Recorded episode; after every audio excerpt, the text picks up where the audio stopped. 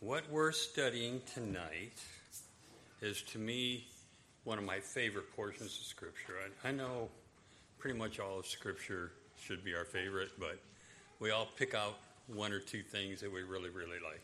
This is going to be out of Luke chapter 14. We're going to read 25 through 33, and I'm, I'm titling this Is It True Discipleship If It Costs You Nothing?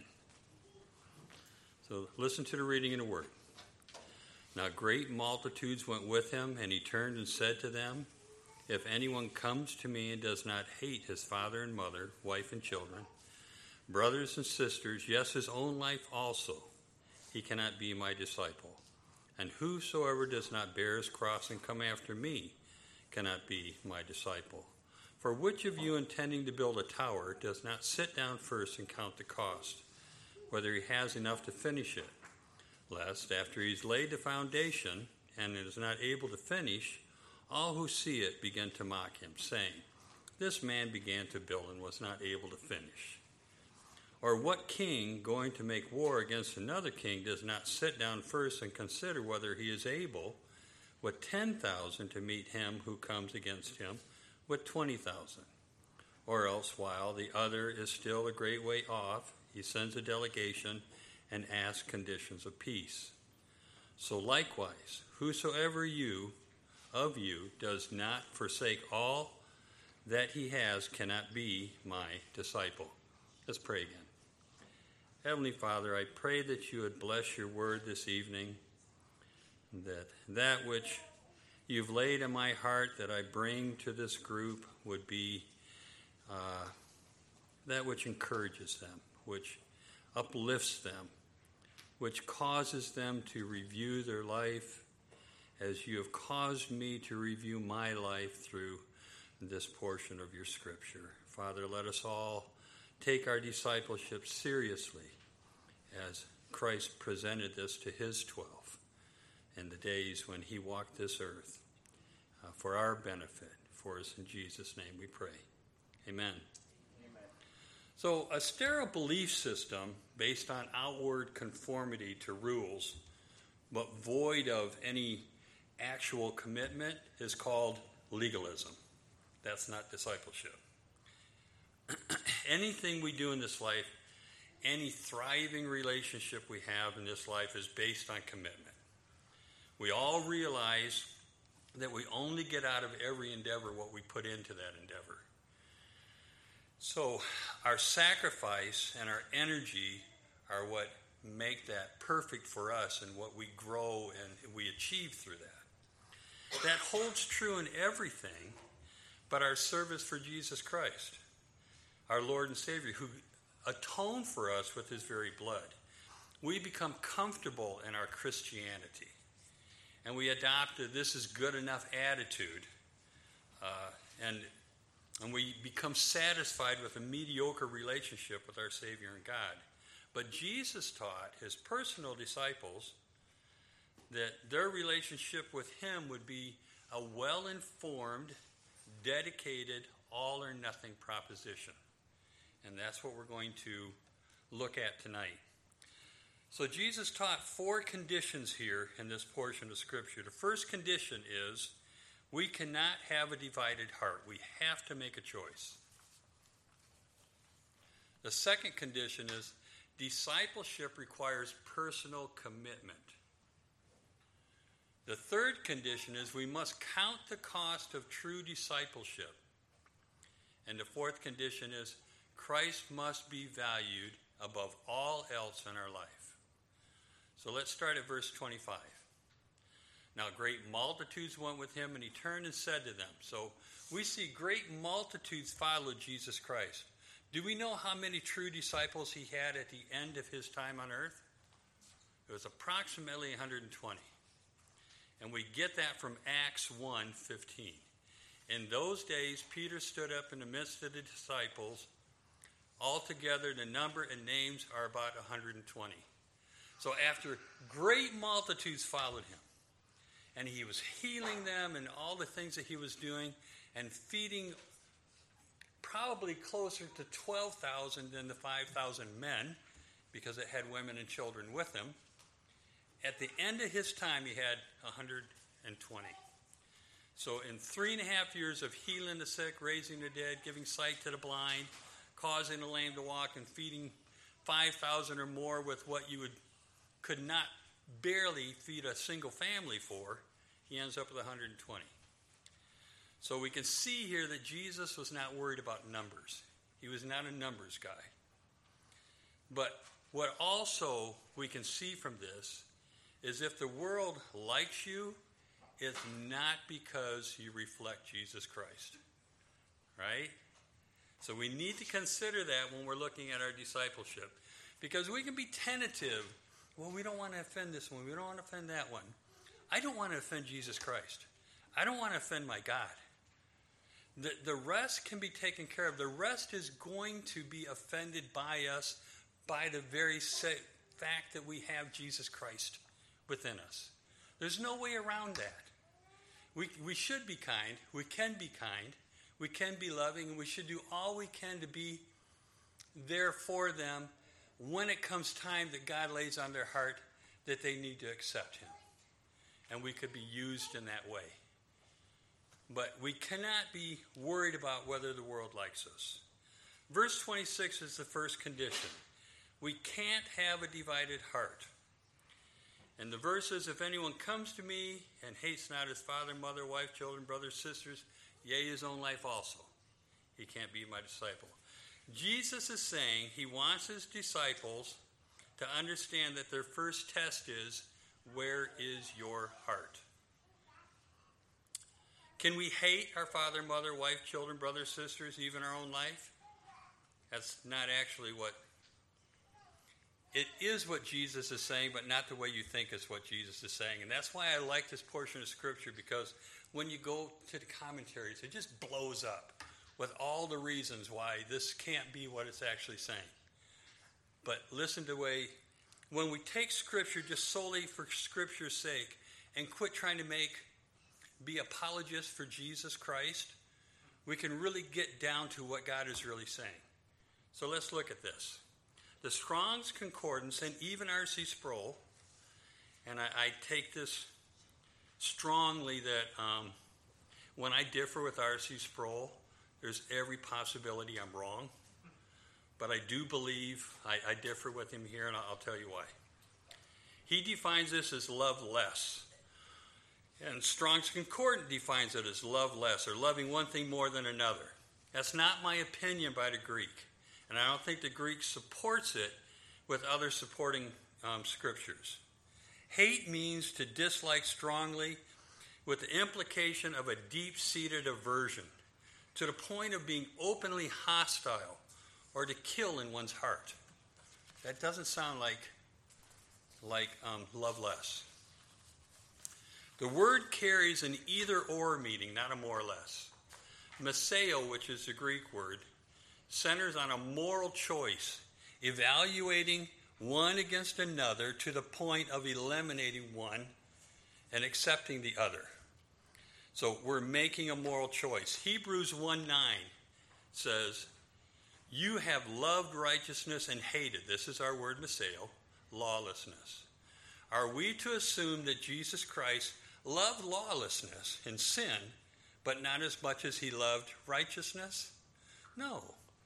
Jesus was God. God is perfect. God has no place for sin. So, Meseo here is not love less, it's hate. To have an aversion to, to have a hatred for, to be diametrically opposed to, and not able to tolerate any kind of sin. That's how Christ viewed sin. Romans 12 9. Let love be without hypocrisy. Abhor to hate or detest what is evil and cling to what is good. See, this isn't a more or less, this is an either or. John, and we'll finish this part with John 15, 24 and 25. If I had not done among them the works which no one else did, they would have no sin. But now they have seen and also hated, detested, despised, and were openly hostile to both me and my Father. But this happened that the word might be fulfilled, which is written in their law. They hated, they utterly despised me without cause. And they hated, utterly despised both me and my Father. They were, the world and mankind was diametrically opposed to and could not tolerate Jesus Christ and God the Father. They didn't love him less, they hated him. We were enemies of God before salvation. We weren't just passive bystanders. We know that Jesus is not teaching here that once you become a disciple that you have to hate your father, mother, brother, sister, wife, daughter, um, whoever you want. That, that's not the point of this. The point is that, and, and, and we know this especially from the two great commandments. The first commandment, Hear, O Israel, the Lord your God is one God, and you shall love the Lord your God with all your heart, your soul, your mind, and your being. And the second is like unto it, you shall love your neighbor as yourself. So we know that God isn't saying as soon as you get saved, you hate everybody around you unless they're a believer. That's not what God is saying. What is being brought up here is a believer and their relationship to Christ may cause others that they love to be hostile to, to them to a point where they have to make a choice between them. Some of us have children or parents or cousins or somebody that once they found out that we were saved and they started seeing Christ in us, were offended by us. And it brought us to a point where we had to make a choice. Yes, I love them. I'm going to pray for them. I want God to change their life. But until that happens, I choose God over them. And if that means I don't have a relationship, well, that means I don't have a relationship. Because my relationship is with Jesus Christ, with God, and with His people, with, with you here. This is, this is where our priority should be. This is where our life is. So the cross, uh, let's go to verse 27. And whosoever does not bear his cross and come after me cannot be my disciple. Bear his cross, that's to assume the responsibility of, to endure, to carry the weight of, and to tolerate the trials and the suffering associated with being a disciple of Jesus Christ. That's what bear his cross means. A true disciple True discipleship is not easy. And if you have a discipleship that seems to be easy to you, you might need to review your discipleship. Because I don't know how you can have a deep, abiding love for Jesus Christ and have Satan and his hordes not doing everything they can to disrupt your life. That you can't, that when you read the Word of God, it doesn't offend you at how sinful you are when you're reading the Word of God. So, if you have an easy discipleship, you need to review that discipleship. See, we fixate on the superfluous possibilities or the unnecessary arguments like did Jesus struggle with, with pride, jealousy, lust, and the answer is no. He was God. He was perfect. He was tempted with no possibility of failure. So, God, he, he didn't suffer through those. But we misplace our focus and miss the weightier things that he did experience, like rejection from his own people and his family, wrath at the hand of the Father, hunger, thirst, weariness, scourging, and the cross. Those are the things that we need to concentrate on what Christ did and what he suffered for our sakes. The cross is the ultimate symbol of eternal love and forgiveness, but in this application, it's a symbol of pain, suffering, humiliation, and death. So that's the cross we carry. What is it your depth of commitment to Christ? What are you willing to sacrifice for the sake of serving Christ? Is anything in your life carrying a higher priority than Christ? Remember Matthew 6:24.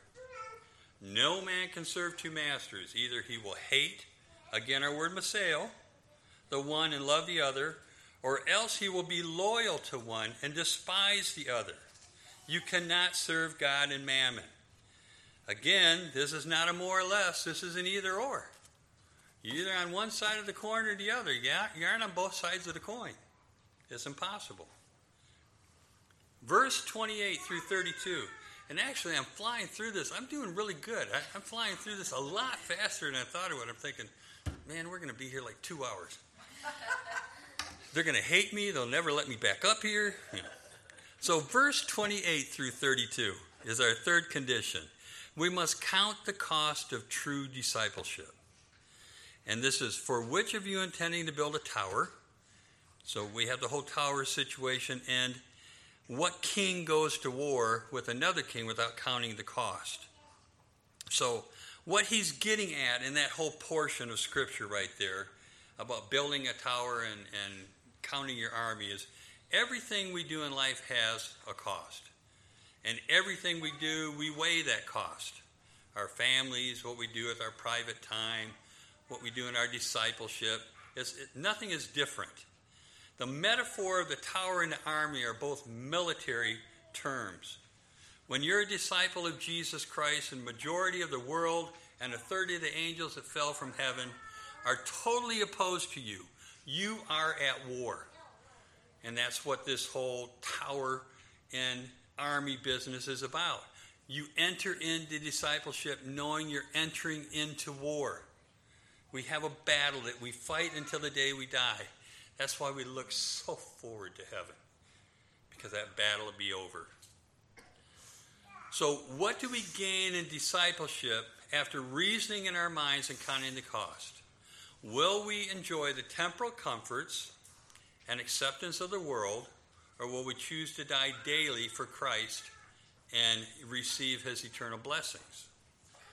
1 Corinthians 15, Paul states, And why do we stand in jeopardy every hour? I affirm by the boasting in you which I have in Christ Jesus our Lord, I die daily. And Paul, Paul answers that um, question that he posed in 1 Corinthians, and, uh, well, Paul gets his answer in Revelation 21. God will wipe away every tear from their eyes. There will be no more death, nor sorrow, nor crying there shall be no more pain, the former things are passed away. That's our ultimate goal. That's what we're ultimately. Don't you do that. That's my wife's life verse. And when she gets torn up, I get torn up. Hold on. So, what we're ultimately looking forward to is that time when we're with Christ and everything in this earth is past. So, verse 33 is our, our fourth condition Christ must be valued above everything else in our life. So, likewise, whosoever you does not forsake all that he has cannot be my disciple. We have to make a decision to forsake, to abandon, to break away from. What are we forsaking? What are we abandoning? anything and everything that would put us at odds with Jesus Christ because it would give us a divided heart. Anything that we put before Christ divides our heart. And that's the one thing that Christ will not accept. Any job, relationship, lifestyle that divides your affection and demands you choose anything temporal over anything eternal must be rejected. It doesn't mean you, you quit your job because you just spent too much time there. No, you have to provide for your family. But the hours you put into it, as opposed to the hours you put into Christ, you say, Well, I have to provide for me. Yes, you do. But there has to be time you set aside for the Lord. There has to be time you, you can dedicate yourself to your job. I did it for years. I, I forsook all for the sake of my job, even Christ. And that's why this means so much to me, because I saw the time that I wasted. We waste vast majorities of our time in these temporal pursuits and not spending the time on Jesus Christ that we should. And what we have in God and how He can use us in ministries. My goodness, we had to retire to find out what we could do for Christ. And it shouldn't have been that way. We should have been doing this for Christ all the way through our lives, and we did not. See, when we love and enjoy family, friends, job, and recreation, it's only because of our love for Christ. We can't truly love our family if we don't love Christ first. We can't truly enjoy the temporal things of this world unless we truly understand that they're a gift from God. Even in their diminishing capacity, even in their sin, even in the fact that, that our world is at record speed coming to an end and we're going to have a new heaven and a new earth, while we're here and we see the beauty of the mountains and we have time with our family, we see our kids grow up, and we have our grandkids and our great grandkids, those are all things given to us by God that we should enjoy. But we don't enjoy them above God, we enjoy them because of God. And we can't enjoy them because of God unless we're spending time with God, which is what discipleship is. And none of this is on my paper. And I probably don't know where I'm at now. So, we draw this conclusion. If I truly love Jesus Christ, my family, my friends may reject me. I may lose my job. My life may become considerably more difficult. Those are the possibilities that we have to consider. And, and we need to do that. It, it needs to be part of our, our, our prayer life. We need to answer this one question posed by Jesus and, and consider his conclusion. This is out of Mark 8, 36 through 38. For what will it profit a man if he gains the whole world and loses his own soul? Or what will a man give in exchange for his soul? For whosoever is ashamed of me and my words is in this adulterous and sinful generation, of him the Son of Man also will be ashamed when he comes in the glory of his Father and with the holy angels. So, dear ones, in love, I ask you to evaluate your soul. Spend time in prayer. Figure out where your discipleship is, where you're lacking in your discipleship, where you're lacking in your commitment to Jesus Christ. Confess that as sin and change. We are in our personal where you are in your personal discipleship and how much does it mean to you to cast off the cares of the world. That's what you have to determine. To live a life true to the Word of God and commitment and to service and obedient to Christ will cost you everything, and it should cost you everything. The gift of salvation is a free gift, but a life for Christ costs you everything, and that's discipleship. Let's pray. Heavenly Father, we thank you for this time in your word. We thank you that your word is true. I pray, Father, that each one of us in this room would evaluate exactly where we are in our relationship to you. How seriously do we take our love and commitment to you? How seriously do we pursue the things that bring glory and honor to you? How serious are we that we would leave all for your sake. Father, I pray that each one of us would, would have you first in their thought and on their minds. That you would be the first thing that they think of when they wake up in the morning and the last one they speak to when they go to bed at night. Pray, Father, that this church would grow in truth and in love, that they would be light and salt to this area, that each member of this church would grow in Christ to such a degree that when people in the community see them, they see the face of Jesus on them, that they are light to them. Father, I pray that you use each one of us for your purpose and that each one of us would dedicate our lives to you uh, in such a way that no one would hesitate to say that is truly a believer in the Lord Jesus Christ. We love you and we Thank you for all things. In Jesus' name, amen.